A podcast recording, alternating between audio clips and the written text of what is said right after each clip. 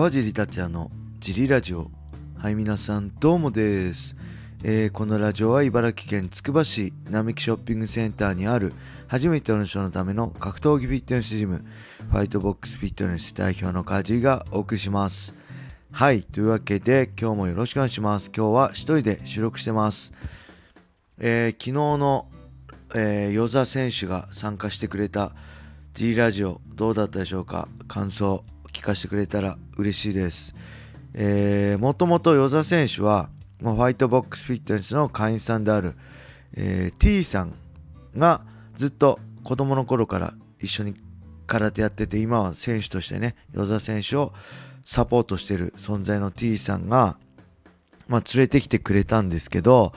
えー、なんか、ジリラジオも出演してくれる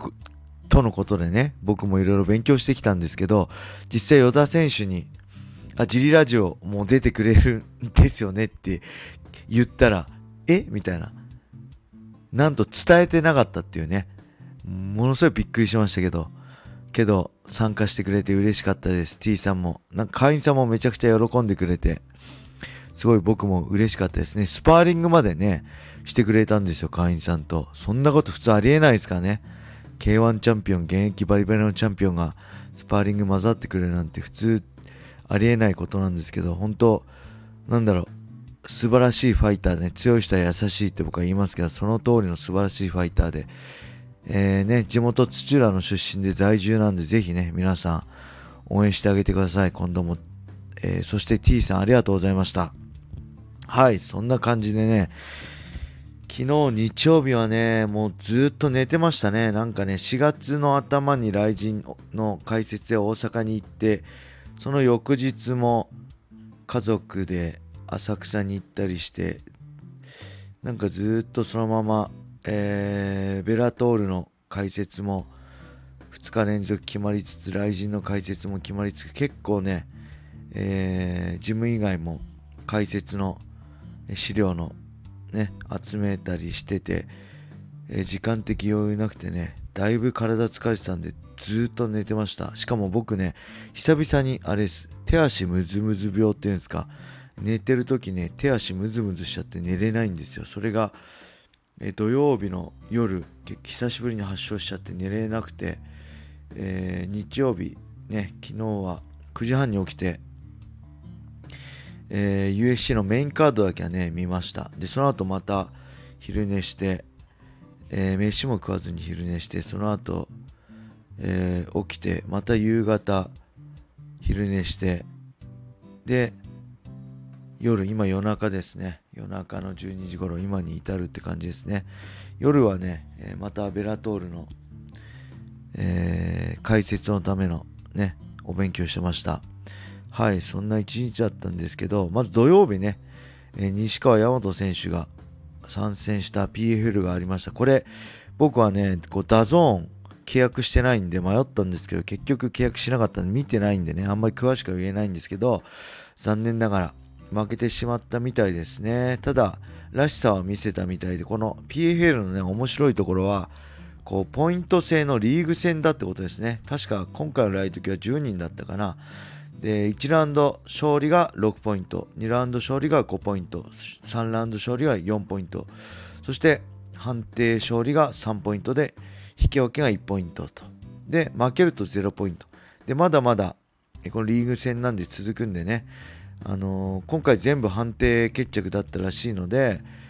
えー、今回負けた選手もね次回1ラウンドフィニッシュとか狙えばあのプレープレーオフにね進出はあの可能みたいなんで今後も、えー、注目していきたいですね。そして USC ね皆さん見ましたか？えまず僕と2014年の4月のアブダビ大会で戦ったこともあるクレイ・グイダがね、えー、ガラシア相手に戦ったんでしたけど判定負けでした。でこれね面白かった。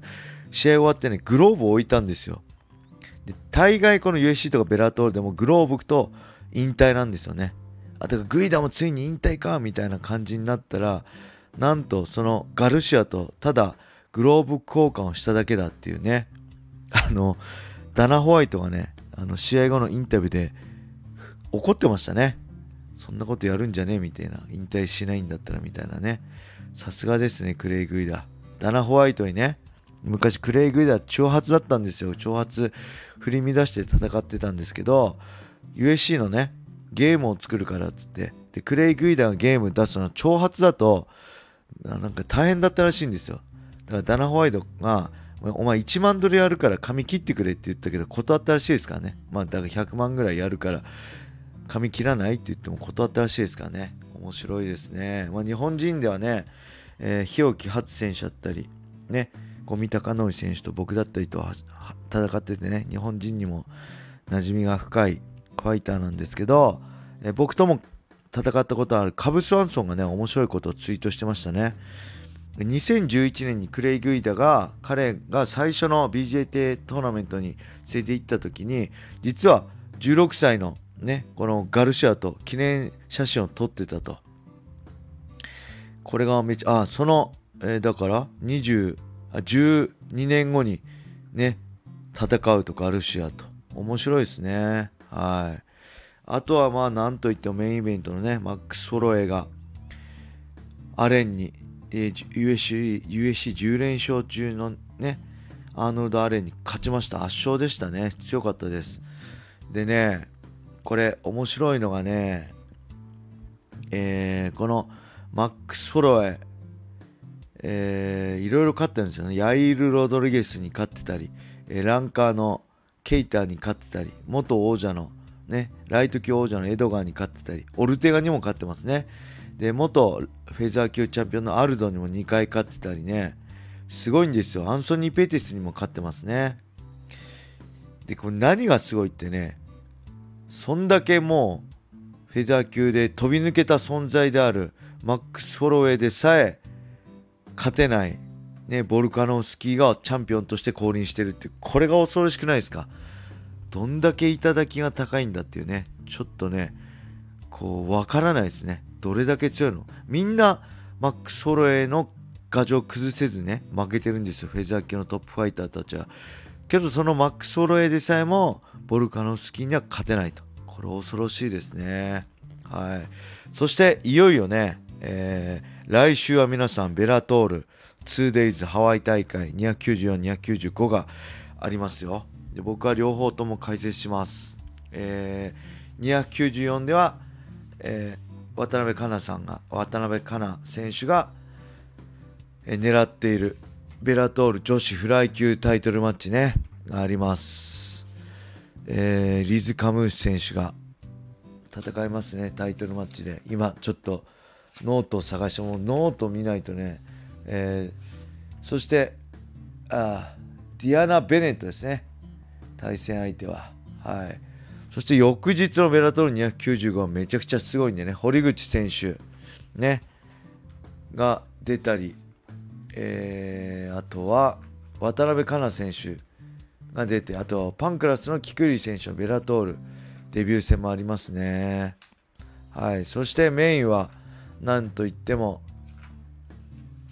えー、ストッツ対ミックスのベラトールワールドグランプリバンタム級トーナメントの決勝戦ですね。他にもね、あの去年、あの肩脱臼したアーロン・ピ君は復帰戦を行いますね。はい。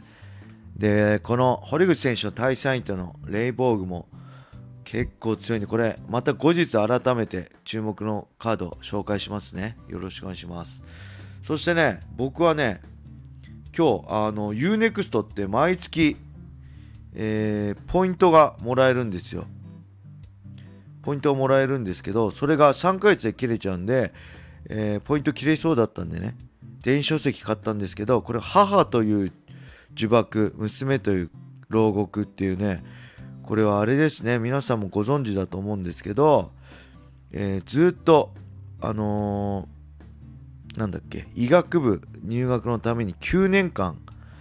えー、浪人しつつ、母親と2人で生活してた